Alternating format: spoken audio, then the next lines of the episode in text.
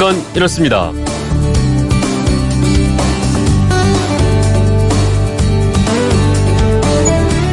안녕하십니까 전종원입니다. 외국인을 우리나라 장관으로 임명한다면 어떠실 것 같습니까? 국적이 무슨 상관이야? 능력만 있으면 되지 하실까요? 아니면 아무리 능력이 있어도 외국인은 좀 그렇지 이렇게 하실까요? 그런데요 이미 천년 전에 외국인이 우리나라 재상으로 일을 했던 거 알고 계신가요? 천년 전에 외국인이 재상으로 일을 했다. 그건 이렇습니다. 쌍기라는 이름 혹시 들어보셨는지 모르겠습니다. 이 쌍기는 원래 중국 후주 사람입니다. 956년, 그러니까 고려 광종 7년에 사신으로 왔다가 병이 나서 고려에 머물게 됐는데요. 이 쌍기를 보고 반했던 광종 임금은 중국에 부탁을 해서 고려에 머물게 했고요. 관직을 주고 조정해서 일을 시켰습니다. 쌍기는 관직을 맡은 지 1년 만에 과거 제도 시행을 건의하는 등 각종 개혁 제도를 시행을 해서 고려를 발전시키는데 큰 역할을 담당했습니다. 자, 이렇게 고려는 국가에 필요한 인재는 국적과 종족을 가리지 않고 관료로 등용을 했는데요. 외국인이 재상에 오른 경우 우리나라 역사상 고려 왕조가 유일했던 것이 역사학자들의 얘기입니다. 자, 고려가 이렇게 했던 건 대방의 힘과 효과를 믿었기 때문이겠죠. 외국 문물을 적극적으로 받아들이고 외국에도 활발하게 진출했던 고려는 지금의 후손들에게 코리아라는 이름을 남겼습니다. 자, 이 고려가 건국한 것이 918년 6월 15일 꼭 1200년 전 오늘입니다. 찬란했던 문화를 꽃피운 고려에 대한 공부를 더 할 필요가 있을 것 같습니다.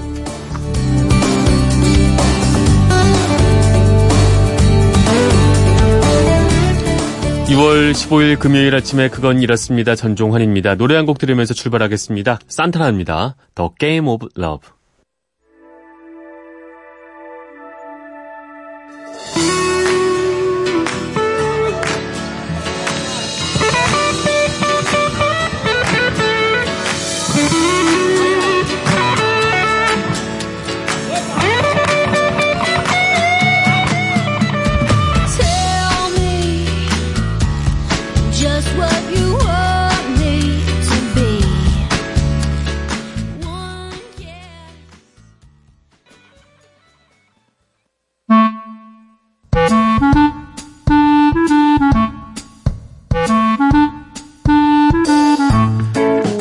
채워줄 생활정보 알려드립니다. 오늘을 채우는 여자 곽지연 리포터 나오셨습니다. 안녕하세요. 네, 안녕하세요. 네, 오늘의 생활정보는 무엇인가요? 지난 1일에 부산 해운대와 송정 해수욕장, 송도 해수욕장이 개장했고요. 네. 그리고 내일은 포항에 있는 영일대 해수욕장이 개장합니다. 네. 다음 주에는 제주도에 있는 협 재 해수욕장, 함덕, 곽지, 금능 해수욕장들이 개장을 하거든요. 네. 이렇게 더워진 날씨에 6월 중에 이른 개장하는 곳들이 많은데 그만큼 또 물놀이 하시는 분들이 그렇죠. 많이 계세요. 네. 그래서 오늘 정보는 내 몸을 지키는 수영법, 음. 생존 수영법 알려드릴까 합니다.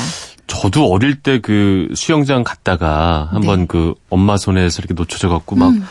안에서 막 이렇게 물 안에서 한 5초 이상 네. 막, 막 이랬던 있는데 갑자기 누가 딱 들어 올리더라고요. 그래서 그때 그 공포가 음. 네. 아직까지 좀 남아 있어요. 트라우마가 네. 계속 남아 있다고 어, 이게 되게 하잖아요. 무섭다라는 생각을 한번 네. 되게 했던 기억이 나는데 아, 최근에는 그래서 초등학생들 같은 경우에는 생존 수영을 의무적으로 배우고 있다고요. 네. 어, 요즘에는 초등학교, 그러니까 3학년에서 5학년 학생들을 대상으로 생존 수영 교육이 실시되고 있어요. 네. 앞으로는 2020년까지 단계적으로 전 학년으로 이제 확대할 계획이라고 하는데요. 저희 첫째 아들도 보니까 학기 중에 꽤 여러 번 가서 수영을 배우더라고요. 음. 그러니까 아이들도 이렇게 배우는 생존 수영법을 저는 수영을 할 줄 알거든요. 네. 근데도 생존 수영은 뭔지 잘 모르겠더라고요. 저도 수영은 할 줄 아는데 생존 수영에 대해선 처음 들어보거든요. 네. 그래서 좀 궁금해져서요. 아무래도 뭐 수영을 할 줄 아는 사람들도 뭔지 모르겠고 네. 더욱이 수영을 못 하시는 분들은 더 어렵다 생각하실 수 있잖아요. 네. 근데 전혀 어려운 게 아니라고 음. 합니다. 그러니까 이거는 수영을 따로 배우지 않아도 할 수 있는다는 게 제일 중요한 것 같아요. 네, 맞습니다. 그러니까 생존 수영은 나뭇잎이 물에 뜬 것 같다고 해서 잎새뜨기, 네. 생존뜨기라고 어. 불리기도 하거든요. 나뭇잎처럼 물에 뜨기 위해서는 일단은 내 몸무게를 어, 몸무게가 있으면 이렇게 가라앉기 마련이니까요. 그러니까요. 좀 스스로 가볍게 해줄 필요가 있겠어요. 네, 맞습니다. 그러니까 누구나 다 할 수 있다는 생존 수영법을 네. 한국 생존 수영 협회 김정국 사무국장한테 어, 한번 물어봤어요. 협회가 있었군요. 음, 간단한 방법만 알고 계시면 물놀이 할 때 위급한 상황에서 유용하게 쓰실 수 있을 거라고 합니다. 네. 그러니까 방법을 한번 알려드릴 테니까 이렇게 상상해 보세요. 네.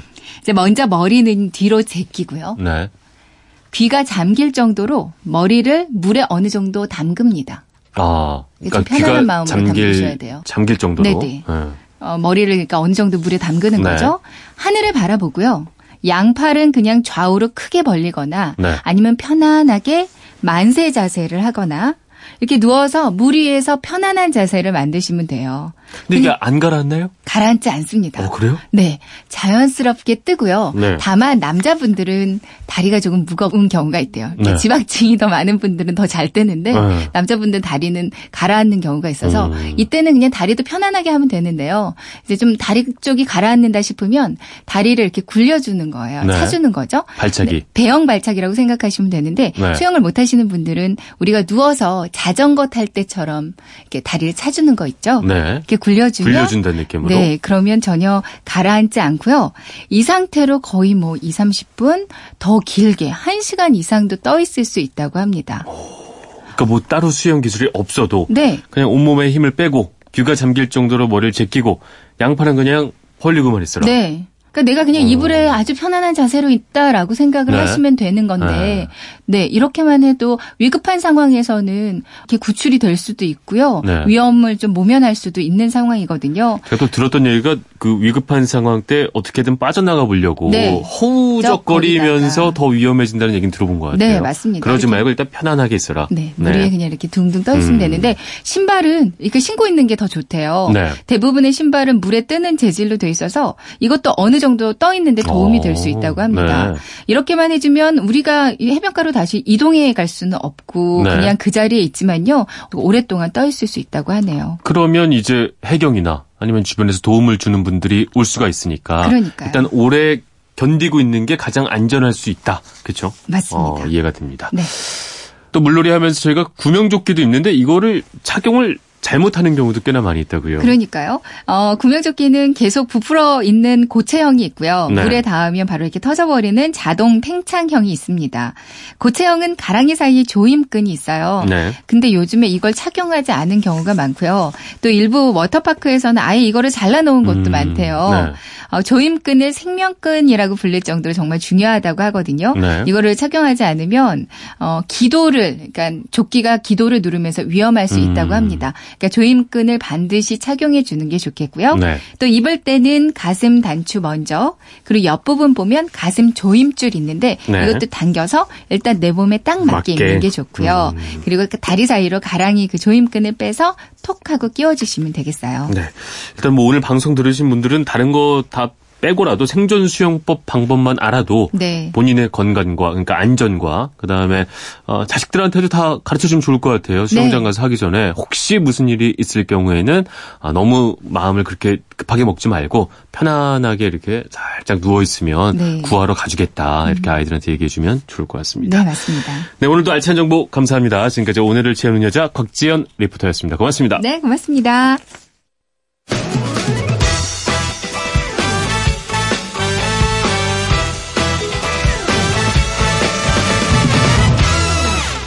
노란색 저고리에 붉은 치마를 입은 여인이 그네에 막 오르고 두 명의 여인은 약간 떨어진 나무 그늘에서 머리를 손질을 합니다. 그리고 아래쪽에 있는 개천에서는 아예 가슴을 드러내고 치마를 허벅지까지 걷어올린 여인들이 몸을 씻고 있는데 두 명의 삼위승은 멀리 바위 뒤에서 이들을 훔쳐보고 있습니다.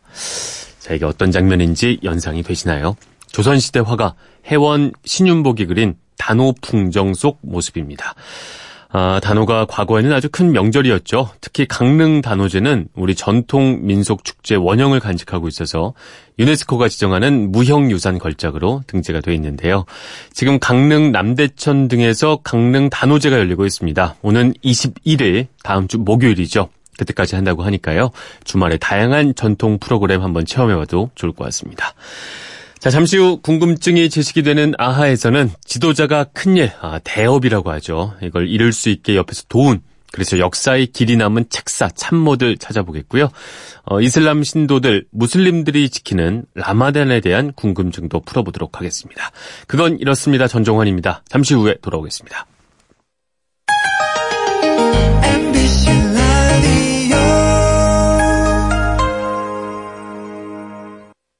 왜라는 말을 다른 나라 사람들은 어떻게 소리낼까요?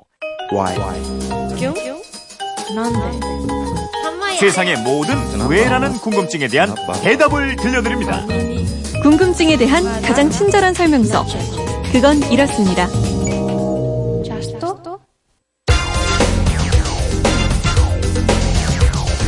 궁금증이 지식이 되는 아하! 공명 선생께서는 천하를 경영할 큰 능력을 갖고 계시면서 어찌 그 재능을 숨기려고만 하십니까? 부디 이 유비를 위해 가르침을 주십시오.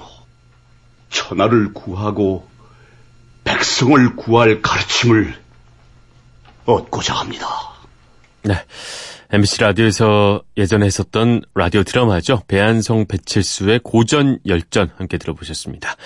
삼국지의 유비가 제갈공명을 찾아가는 장면이었죠. 휴대폰 뒷번호 7110 쓰시는 청취자가 이런 문자 보내주셨습니다. 북미 정상회담이 성사되기까지는 주변의 참모들 역할이 컸다고 합니다. 동서고금을 막론하고 큰 일을 한 지도자 옆에는 지략이 뛰어난 책사가 있게 마련인데 역사에 남는 책사로 어떤 사람들이 있는지 궁금합니다. 보내주셨습니다. 오승훈 아나운서와 이 궁금증 풀어보겠습니다. 안녕하세요. 안녕하세요. 네. 앞에 거 듣다 보니까 왜 몇 달 전에 네. 아, 저희 오승훈 아나운서를 삼고초를 통해서 아나운서국으로 데려왔었던 아, 그런 일화가 생각이 나네요. 승훈아, 네가 있어야 된다 아나운서국에는 이러면서 네. 그때 그, 이러지 이런. 청을 받으면 어떤 마음이 드나요? 저는 그런 청을 받아본 적이 없어서 왜 총을 받았다고 저는 들었는데요. 아니 아니 어떤 아니, 기분이 드신가요? 그냥 어떻게 하지? 왜, 왜 이러시지 저한테? 막 이런 생각이 그때 들었어요. 지금 하는 거 보니까 왜 데리고 왔나 싶네요. 진짜 말이에요. 알겠습니다. 아, 농담이었고요. 네. 일단 그 지금 가장 관심 있는 게 예. 6.12그 북미 정상회담 때 아, 책사들 많이 이제 배석을 했었잖아요. 네. 누가 책사로 거론되고 있나요? 어, 미국에서는 역시 그 폼페이오 국무장관이죠. 네. 평양도 두 번이나 다녀왔고요. 그리고 폼페이오 장관의 오른팔 역할을 하는 앤드루 김이 마쿠에서 조율을 한 것으로 알려지고 있습니다. 오, 앤드류 킴. 네. 어, 폼페이오보다는 좀 익숙치가 않은데 어떤 인물이죠? 우리나라에서 태어나서 고등학교를 다니다가 미국으로 갔고요. 네. CIA에서 아, 한국 지부장 그리고 아태 국장, 태국 지부장 등을 지내다가 은퇴한 인물입니다. 우리말도 유창한데요. 폼페이오 장관이 CIA 국장 시절이던 지난해 5월부터 코리아 미션 센터장을 맡고 있습니다. 네. 그리고 주한 미대사를 지낸 성김 싱가포르 그렇죠. 대사는 실무 협상을 담당했죠. 아, counterpart인 북한에서는 어떤 인물을 꼽을 수 있을까요? 어, 북한에서는 트럼프 대통령이 2인자라고 칭했던 김영철 노동당 부위원장입니다. 네. 지난 2월 평창 올림픽 때 왔었고요. 미국 백악관을 방문해서 트럼프 대통령을 만나 김정은 위원장 친서도 전달했죠. 네. 그리고 성김 대사와 실무 협상을 벌인 최선휘 외무성 부상도 음. 꼽을 수 있을 겁니다. 아무래도 책사는 최고 지도자가 큰 업적을 세우도록 옆에서 조언을 하게 마련인데 네. 아, 역사적으로 봐도 위대한 지도자 옆에는 늘 이런 뛰어난 책사가 있었었죠. 그렇습니다. 미국만 해도 이 네. 트럼프 대통령과 곧잘 비교되곤 하는 리처드 닉슨 대통령 옆에 네. 헨리 키신저라는 세기의 책사가 있었고요. 레이건 대통령에게도 조지 슐츠라는 뛰어난 책사가 있었습니다. 미국도 그럴 것이고 우리나라를 비롯해서 고대 중국에도 늘 책사가 있었어요. 그리고 네. 다 화제가 됐었고 말이죠. 그럼요. 이 고려를 세운 왕건 옆에 도선국사가 책사 역할을 맡은 것으로 평가되고 있고요. 네. 조선 시대를 대표하는 책사로는 태조 이성계를 도와서 조선 왕조의 기틀을 디자인한 삼봉 정도전이 있죠. 네. 이 정도전은 고려 도읍인 개경에서 한 양으로 천도를 하고 경복궁과 도성 자리를 정하는 등의 수도 건설의 총책임자 역할까지 했습니다. 네. 책사하면 또 생각나는 게 한명회가 기억이 아, 나요. 빼놓을 수 없죠. 네. 이 수양대군을 도와서 왕위에 오르게 만든 한명회. 개유정난을 기획하고 닷새 동안 혼자 골방에 아- 들어앉아서 살릴 자와 죽을 자를 적는 즉 살생부를 만들어서 수양대군에게 바쳤죠.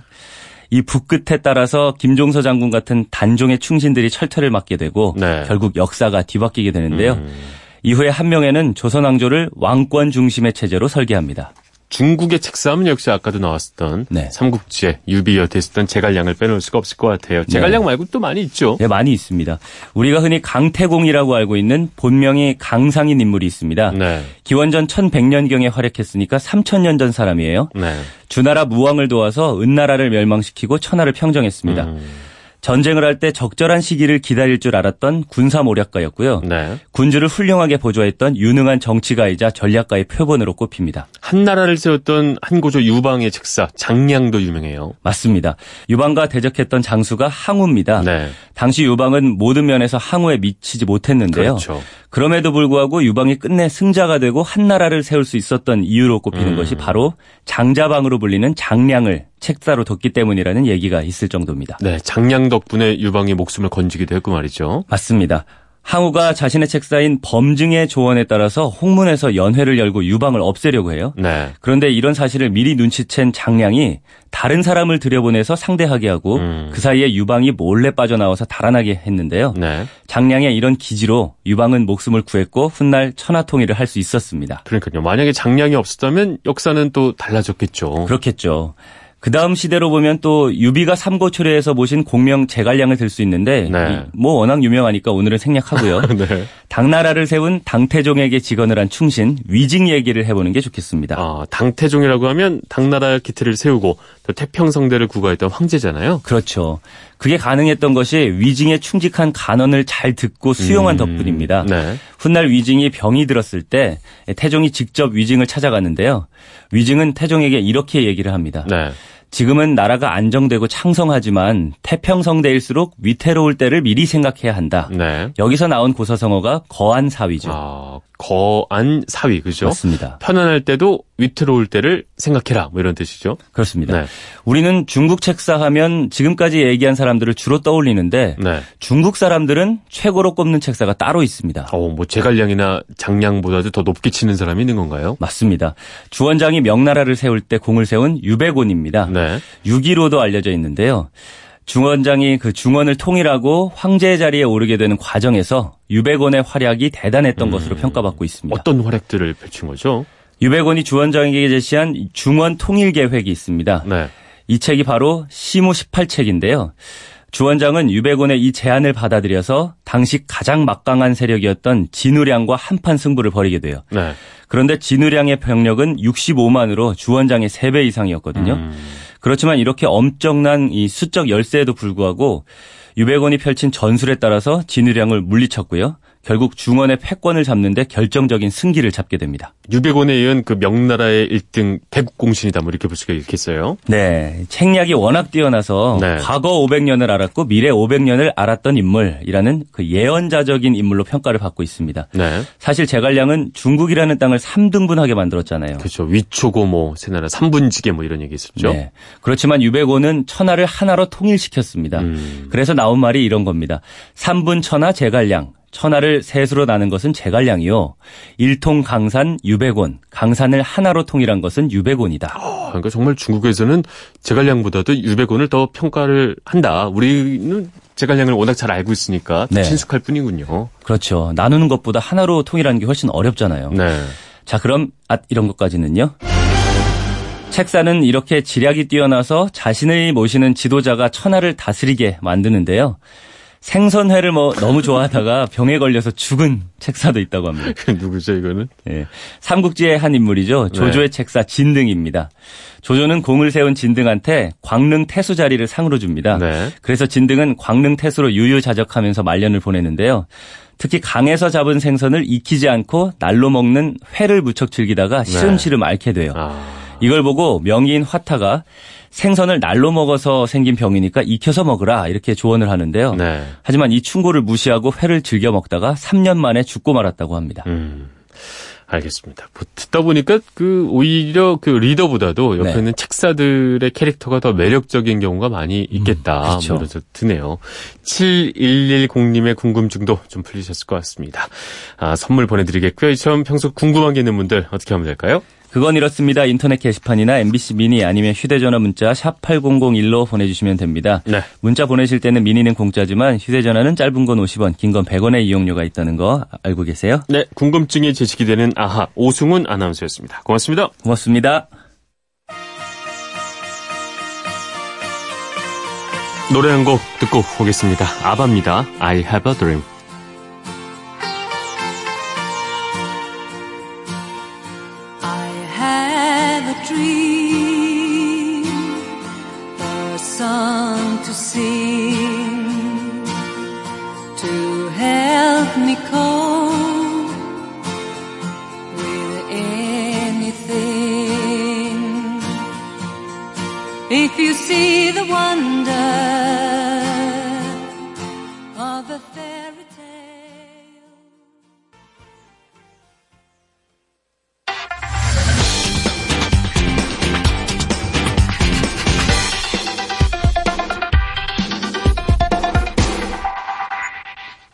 라마단이라고 한 번쯤은 들어보셨죠? 이슬람교에서 단식을 하는 기간이라고는 다들 들어보셨을 것 같은데 어, 시차에 따라서 조금 차이는 있지만 오늘이 그 라마단의 마지막 날이라고 합니다. 궁금한 키워드를 알아보는 키워드 인터뷰 코너 어, 오늘의 키워드 라마단에 대해서 한양대학교 문화인류학과 이희수 교수님과 이야기 나눠보겠습니다. 교수님 안녕하십니까? 여보세요? 네, 잘 들리시나요? 네, 잘 들립니다. 네. 어, 시차는 조금 있지만 대부분의 그 이슬람 국가가 오늘로 라마단이 마무리가 된다고 하던데 일단 그 라마단이 어떤 건지 어, 좀 설명 좀 부탁을 드리겠습니다. 네, 라마단은 이슬람의 5대 기본 의무 중에 하나고요. 네. 이슬람 달력으로 아홉 번째 달 이름인 라마단 한 달 동안 단식을 한다고 해서 달 네. 이름인 라마단이 어, 단식의 의미를 갖게 됐고요. 네. 뭐 한 달간 단식하면 굶을 수는 없잖아요. 그렇죠. 그러니까 해가 있는 낮 동안 일체의 음식을 먹지 않고 물조차 마시지 않으면서 금식을 하는 걸 얘기합니다. 네. 그럼 이 라마단이란 것은 모든 이슬람 국가 그리고 이슬람교를 믿는 사람들이 다 반드시 지키는 그런 의무라고 봐야 되는 건가요? 네, 이슬람 국가에서도 뭐 비신자들이 있기 때문에 비신자들은 하지 않아도 되고요. 네. 다만 무슬림들은 종교적 의무이기 때문에 그리고 네. 가족이나 이웃 모두가 모두 단식을 하기 때문에 자연스럽게 그리고 네. 자발적으로 그 참여하게 됩니다. 네. 이 라마단을 지킨다는 게 그 이슬람교인들에게는 어떤 의미가 있는 거예요? 신에게 뭐, 뭐, 봉사를 한다든가, 어, 어떤 의미가 있는 건지요? 뭐 단식의 가장 큰 의미는 나눔의 실천 같습니다. 네. 뭐 권력을 가진 자나 또 약자, 부자나 가난한 자 모두가 똑같은 조건에서 똑같이 단식을 행함으로써 네. 우리가 말로만 이웃을 돌보고 도와주는 것이 아니라 네. 어떤 물질적, 정신적 공감과 나눔을 통해서 뭐 음. 진정한 공동체 정신을 이루자는 취지를 갖고 있는 것 같습니다. 네. 어, 실질적으로 단식이 끝난 직후에 1년 동안 그도드리는 희사금이 사실 단식 직후에 그치고 있는 걸로 봐서도 이런 정신은 상당히 의미가 있는 것 같습니다. 네. 다른 종교나 문화권에서도 이 라마단과 비슷한 어떤 의식, 뭐 이런 것들을, 어, 발견할 수가 있- 있던가요? 어, 유대교도 그렇고 보통 종교는 어, 종교라는 게 탐욕으로부터 자기 절제가 기본이니까 뭐 네. 다른 종교에서도 형태는 다르고 기간은 짧지만 어, 금식과 단식은 일반적으로 하는 편이죠. 네. 저도 예전에 그 이슬람교 믿는 외국분 친구가 있었는데, 어, 정말 낮 동안에도 물 한 잔 안 해서 막 다크서클이 내려오면서까지 반드시 자기는 지켜야 된다고 하는 걸 본 적이 있습니다. 근데 그 친구 얘기가 이제, 어, 저녁에는 오히려 폭식을 하게 된다. 이런 얘기도 하던데, 아, 그렇겠죠. 아무래도 낮까지 뭘 먹을 수가 없으니까 말이죠. 그렇습니다. 뭐 해가 지고 난 후는 마음 놓고 먹을 수 있습니다. 네. 근데 굶다가 갑자기 폭식을 하게 되면 사실 건강 이상이 생기니까 네. 사실은 단식을 끊으면은 바로 대추야자나 우유, 가벼운 미원부터 조금씩 순서대로 이제 먹게 되는데 네. 이제 그게 잘 자제가 안 되는 거죠. 음, 그리고 또 라마단 기간은 역설적이게도 1년 동안 돈이 가장 많이 풀리는 시기입니다. 네. 왜냐하면 가난한 자를 도우려고 그러니까 그동안에 밀린 임금을 다 지불해야 되고요. 네. 또 우리 설날이나 추석 개념이니까 특별 보너스가 이제 음. 지급이 됩니다. 네. 따라서 경제적으로 개인에게는 그 사정이 가장 좋은 시기이기 때문에 네. 어, 소비도 가장 활발히 일어나고 아. 또 배고픔에 대한 광박관념 때문에 과소비도 하게 되고 네. 또 폭식을 해서 오히려 건강을 해치고 라마단의 의미가 퇴색되는 게 어, 많이 나타나고 있습니다. 네, 무슨 얘기인지 알겠습니다. 이 라마단 단식에 예외는 없나요? 예를 들어 뭐 노약자라든가 임산부, 어린이 아, 모두 똑같이 적용이 되는 건지요? 아닙니다. 이런 사람들은 단식을 하지 않아도 되고요. 네네. 어, 건강상 단식을 감당할 수 있는 사람은 합니다. 네, 그리고 장거리 유행 중인 사람도 제외되고요. 네, 그리고 단식 중에 아프거나 단식을 못하거나 또 사고 등으로 한 달을 채우지 못하는 경우도 있을 거 아니에요? 네. 이런 경우에는 단식이 끝난 이후에 적당한 날을 잡아서 나머지를 채우면 되고요. 아, 다시 또, 잡았어요. 네. 음. 그런 기회조차 만들기 어려우면 네. 다른 선행으로 단식을 대신하기도 합니다. 네. 어, 생각보다 융동성이 꽤 많은 편이죠. 음, 그렇군요.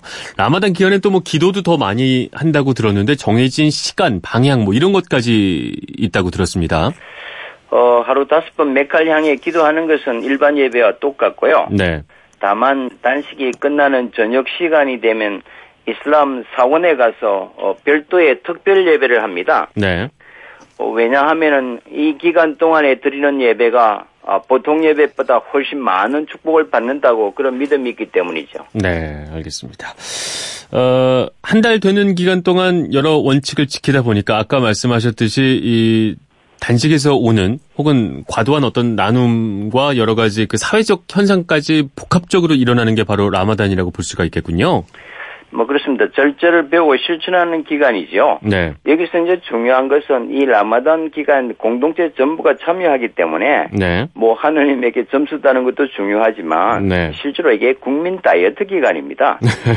그 더운 지방에서 이게 육식을 할 때 체중이 굉장히 불어나고 운동도 잘 못하거든요. 덥기 때문에 네. 그 자기 혼자 굶으려면 잘 안 되잖아요.